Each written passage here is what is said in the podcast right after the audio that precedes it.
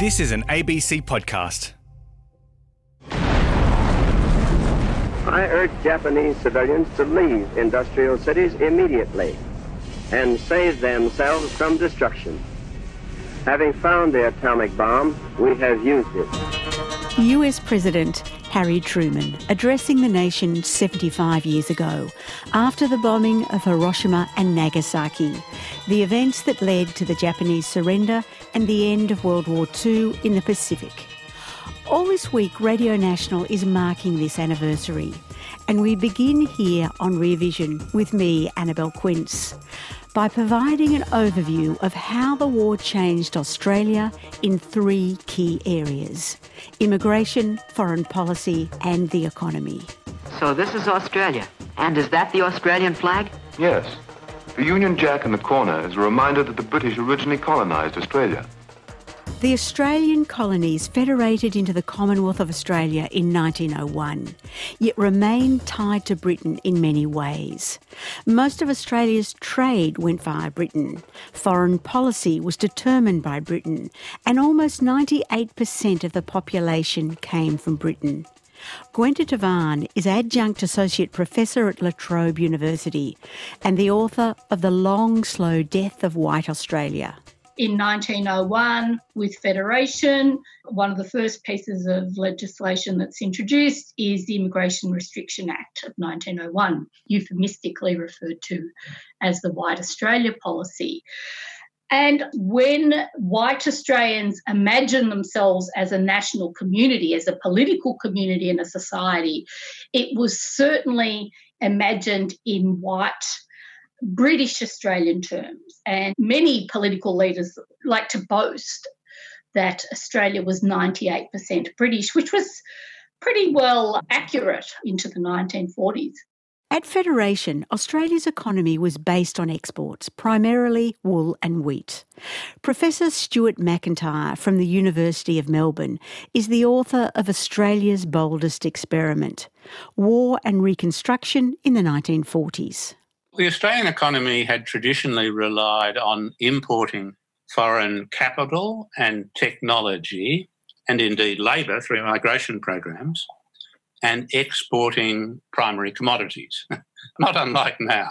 That was regarded as the most efficient use of our resources. We specialised in what we were best at. But it did mean that Australia's economic capacity was compromised. And that was simply the way things were done. Australia's ability to determine its own foreign policy was also compromised. Despite the independence touted after World War I, Australia's foreign policy until the 1940s was directed through Britain. David Lowe holds a chair in contemporary history at Deakin University. And I think, in the eyes of many Australians, there's a sort of an unfortunate conflation between that pivotal moment in World War One as the sort of birth of the nation and the manifestation of a, a form of nationalism. And too many people probably equate that with a sense of an independent foreign policy. It's not really the case. Our dependence on Britain to provide all the kind of leads in our orientation in world affairs certainly continues on beyond World War One, and most of the gains that we hope to make in international circles, the kind of diplomatic posturing at the Versailles Peace Treaty uh, at the end of World War One was sort of as part of the British Empire. So that's very much the case in broad terms during the interwar years. And Australia only starts to appoint, beyond London, of course, where it's had a long standing High Commissioner, to other overseas posts in 1940, just after the outbreak of World War II. In 1908, Australia did host the American Naval Fleet and made some tentative approaches to the US about an alliance. The visit of the Great White Fleet is certainly really significant because the invitation was extended by Prime Minister Alfred Deakin in a way that annoyed the British. It was a, an act that went outside the boundaries of what they wanted. And it spoke a kind of a sense of awareness of Australian vulnerability in the South Pacific you couldn't completely rely on the British Navy. Even though there was heavy dependence and heavy hopes in the British Navy, there was this growing awareness that, that might not be sufficient. And relations with the US were kind of tentative and hopeful for a while. But we need to remember that from the American point of view, the interwar years is characterized by what they call isolationism, a reluctance to be drawn into world affairs if at all possible. So even though in the mid 1930s there are again tentative feelers about some kind of pact put out by Australian Prime Minister Joseph Lyons, these don't get anywhere with the Americans. Did this mean that Australia relied for its defence on Britain and their strategy of building up a military base in Singapore? Yes, reliance on the so called Singapore strategy was really high. You recall that from the late 1920s, there was this British commitment to build up a fortress at Singapore, and this was to be the whole kind of foundation of defending Southeast Asia if and when an attack emerged that might threaten the likes of Australia.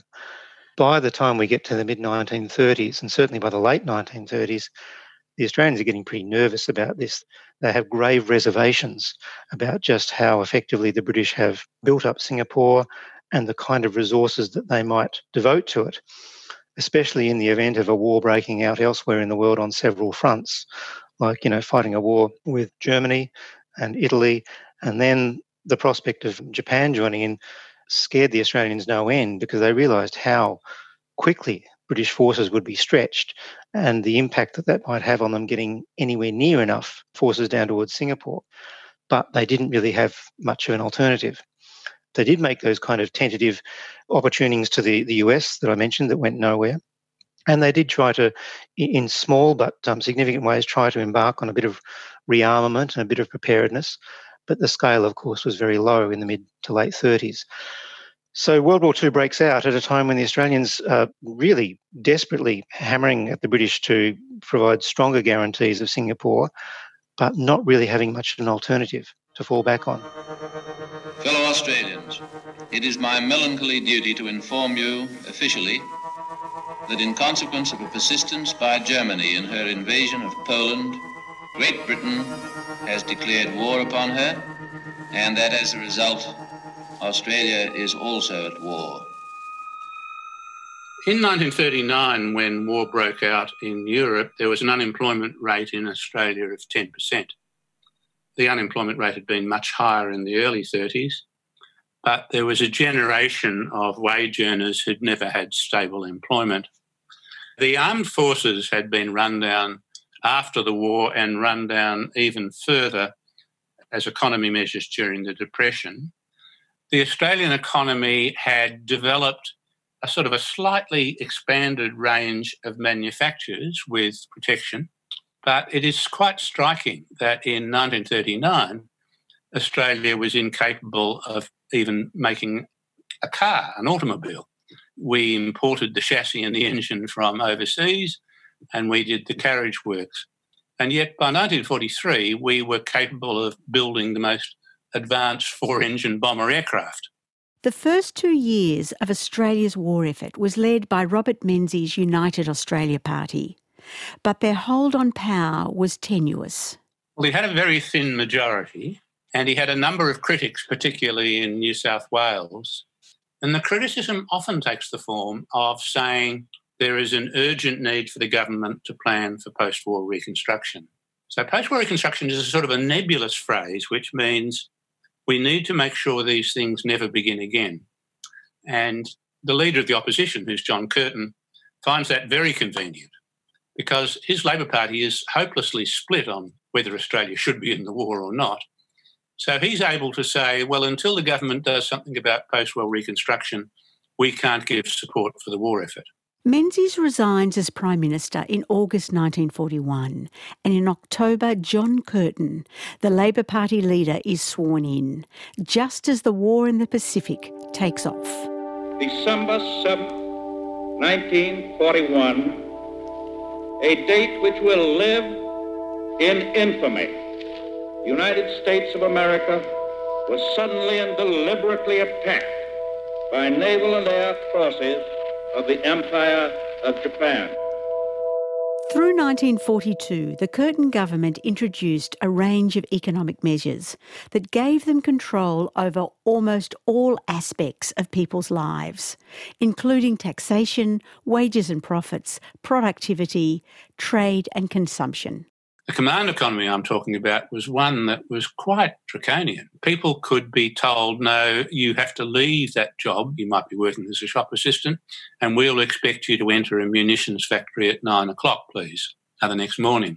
This involved controls of people's lives rent control, wage control, profits control. This was a level of, and that was a command economy. About half of the Australian GDP was devoted to war activity. On February 15th, 1942, Singapore falls to the Japanese. So, what happens to Australia and its defence after the fall of Singapore? Well, the kind of shorthand way of putting it is that Britain hands Australia over to the United States for safekeeping.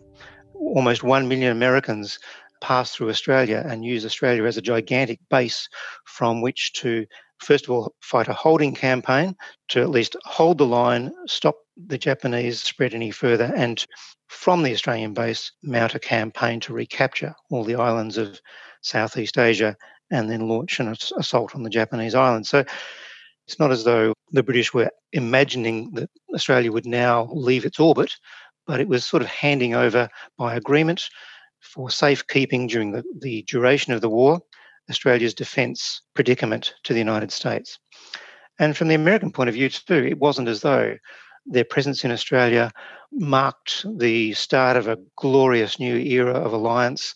Again, they saw it in the same terms. It was a necessary thing for a short time. Who knew what would happen once war had ended? But the relationship between Australia and America wasn't easy. I think Australians quite rightly look back very favourably on the leadership shown by Prime Minister John Curtin for the bulk of the Second World War before he tragically died. But there were all sorts of tensions he had with Douglas MacArthur, the American general who oversaw American troops in Australia and the, the pushback campaign against Japan. Those tensions were very real, and the Americans, MacArthur, we know, was was very publicity conscious and conscious of his reputation. So he would annoy the Australians at times, trying to take credit for certain things in campaigns such as Papua New Guinea and, and otherwise. But nevertheless, it was a sort of an accommodation from both sides that they realised was absolutely essential. What's less certain, as I was just saying, was what would become of the relationship once the war ended. And for a while, there was some quite substantial friction. The Americans seemed interested in a few bases, for example, there's a name that's very familiar to many Australians today of Manus, Manus Island, great deep sea kind of naval base that the Americans wondered whether that might be part of their post war series of strategic naval bases around the world. And the Australian External Affairs Minister, Dr. Evatt, sort of campaigned in a rather tough bargaining manner for other privileges that the Australians might have in return for possibly granting them access to the Manus base. And that all fell through. The relationship became quite uh, fraught. The Americans decided they didn't need it after all. So the four or five years after the end of World War II were not marked by terribly good relations between the Australians and the Americans. It was only with the, the deepening of the Cold War, in particular the breakout of war in Korea, that made the Americans think much harder about firming up formal alliances in parts of Asia and the Pacific. And at that point, and this is the lead up to the ANZUS Treaty, of course, at that point, the relationship gathers new steam. This is Rear Vision. I'm Annabelle Quince, and we're looking at the impact World War II had on Australia. One of the key debates throughout the war was how Australia would transition from a war economy and what post war Australia would look like. By this time, there was a section of a government department that was in charge of post war reconstruction planning. But from the moment that the Japanese struck south, Curtin wanted nothing to do with post war reconstruction. He insisted that it was a distraction from the war effort. This is a war economy. Every possible resource is diverted from the civilian sector to the war effort. And in a sense, post war reconstruction lives on because how can you ask people to make these sacrifices? Well, you can only ask people to make these sacrifices if you say, well, you'll get your reward. After the war, things will be different. But in practice, Curtin delays and delays. He delays, in fact, till the end of 42. when he's forced to give way because he needs to persuade his party to allow him to introduce conscription. He then creates a department of post war reconstruction, but gives responsibility to it to his closest colleague and friend, Ben Chifley. And Chifley's meant to hold it on a very short leash, securing economic growth and full employment and introducing a limited range of social welfare measures. I don't believe in the completely neutral person, whether he's a public servant or not. I believe all people have views. Ben Chifley chose as the head of the department a man called Nugget Coombs. Coombs was an economist who's imbued with the new Keynesian ideas of economic management. He's a remarkably persuasive man. One of the people who works for him subsequently, a departmental head, said at his best, Coombs could charm birds from the trees. Coombs is enthused with the prospect of post war reconstruction, and Coombs caught Chifley's imagination. So, post war reconstruction planning in Australia expands to take in a host of projects from fixing up the badly rundown countryside to making good the shortage of housing to planning an immigration and a reconstruction public works program, the Snowy Mountains, and much else. And so post war reconstruction, in a sense, takes flight again. There is a problem with it taking flight because the government was able to undertake this planning and initial projects using its special wartime powers. Under the Defence Act, it had the power to do these things. But the Defence Act was going to expire at some point and the state premiers that had promised to cooperate failed to cooperate. They said they would transfer these powers, but they didn't.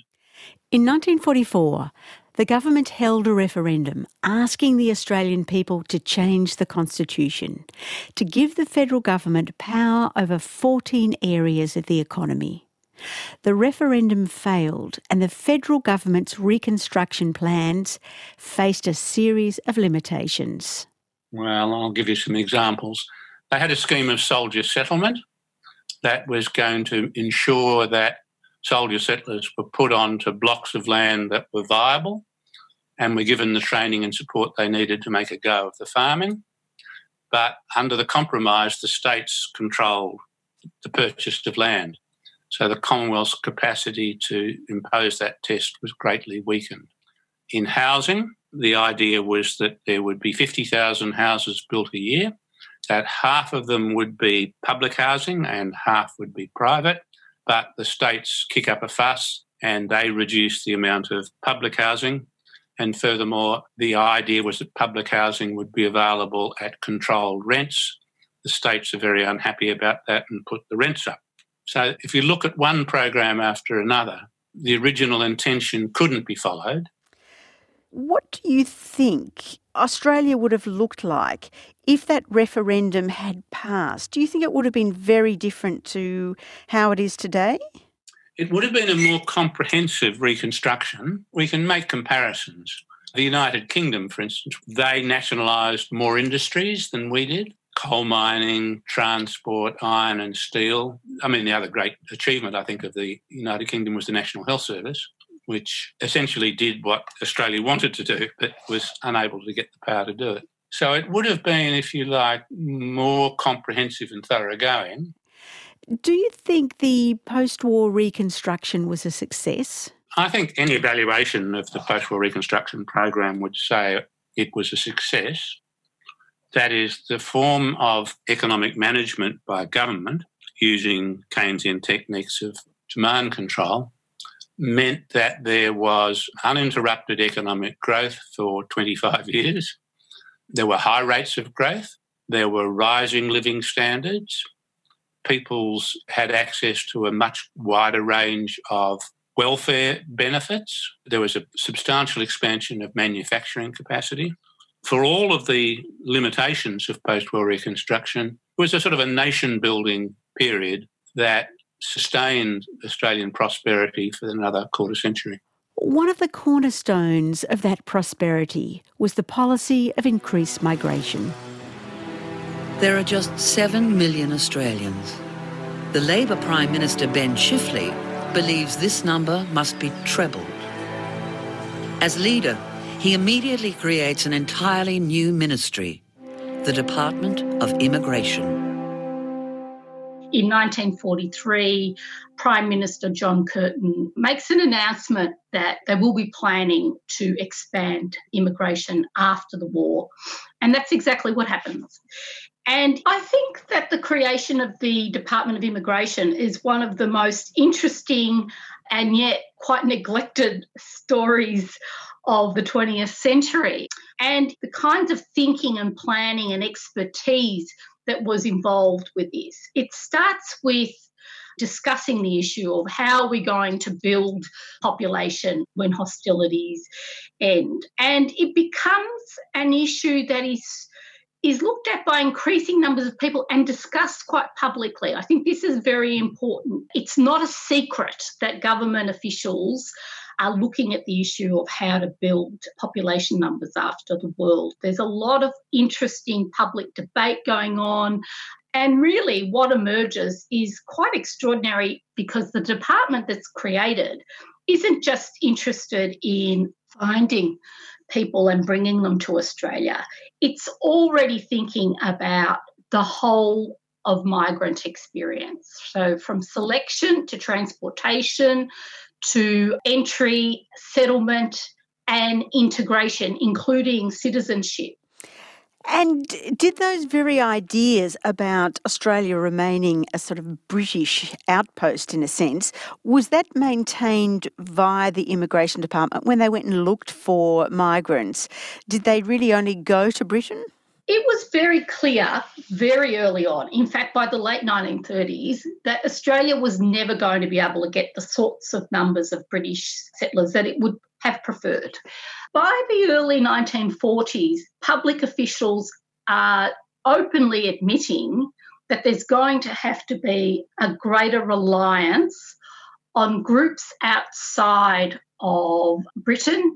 And it's also very clear to government officials that the most likely people that will be available will be from Southern Europe.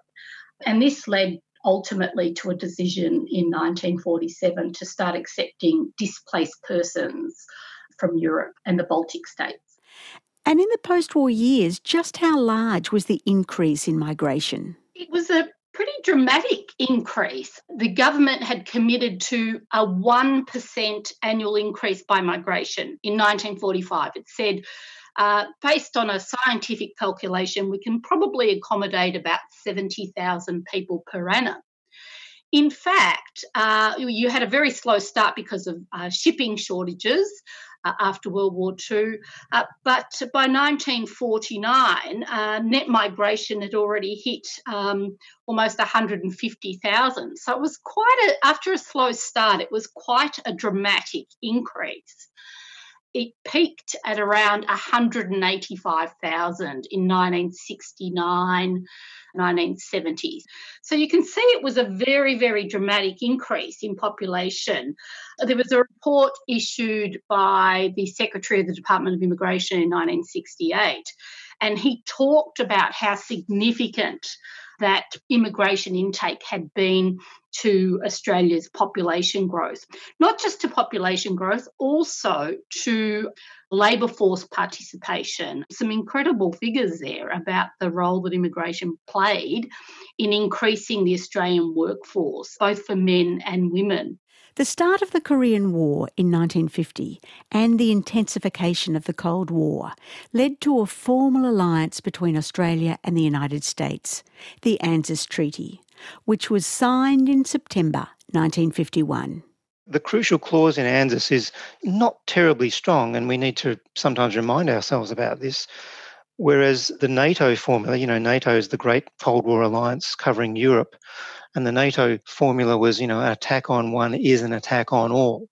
The ANZUS formula is much softer. It's an act of aggression will prompt a response in accordance with our constitutional processes. Now, that can mean a lot of things. So, there's certainly a commitment to meet and respond, but the nature of that response remained pretty woolly. What we see over the next really 20 years from the Australian point of view after ANZUS's conclusions is an awful lot of diplomacy trying to just sort out the circumstances under which they thought the Americans might actually come to our rescue. There's sometimes a tendency for people to equate ANZUS to some kind of insurance policy for Australia. And you know, my response to that would be, well, geez, if it is, it's not the kind of insurance policy I'd, I'd like to see drawn up because there was so much rubberiness around it.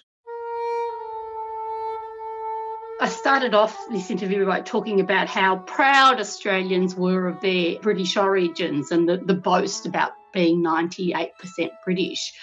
It is very significant how quickly the kinds of racial and cultural hierarchies that had dictated attitudes to immigration and had dictated policy towards immigration was dismantled once the decision was taken to accept displaced persons from Europe, those racial and cultural hierarchies were dismantled fairly quickly, except, of course, the non European migration. So that by the early 1950s, there were schemes in place, programs and negotiations with countries that had before had been resisted, like countries from southern Europe, Italy and Greece. Now that happens, and even though there are grumblings, you know, within sections of society, it's not a political deal breaker. It's, it doesn't cost governments elections in doing that. It shows that Australians are accepting these as necessary changes. There is certainly evidence of racism and discrimination against immigrants after 1945. But generally speaking, and relatively speaking, it's clear that there is this level of acceptance and there is a possibility for migrants to have social and economic mobility. By the 1970s, Australia looks and feels and sounds very different to the Australia pre 1945. When you look at the kind of disruption that we're, the economy is going through today, which clearly is not exactly the same as what happened during the war, but I'm wondering are there lessons to be learned about how economies can be reconstructed from that post war construction period? Yes, it's a very good question. There is a tendency to sort of hark back to a previous episode and hold it up as a model of what we could do. I'm a bit wary about that. I think that we need to understand the historical circumstances. There was over full employment during the, and after the Second World War. We now have a, an unemployment problem that is highly significant. But if there is a lesson, it's a lesson about mobilising popular support, a consensus, the way people buy into the idea that things not only could be better but must be better, Wars are occasions, I suppose, in a sense, epidemics also are, where normal arrangements are disrupted. And the disruption makes it possible for radical change to occur. But another lesson that I'd cite is that that's finite, that won't last. You need to take advantage of the opportunity while the opportunity is available to you. Professor Stuart Macintyre, author of Australia's Boldest Experiment War and Reconstruction in the 1940s. Also on the program, Professor Gwenda Tavan, author of The Long Slow Death of White Australia, and David Lowe, Chair of Contemporary History at Deakin University. The sound engineer is Russell Stapleton. I'm Annabelle Quince, and this is Rear Vision on Radio National.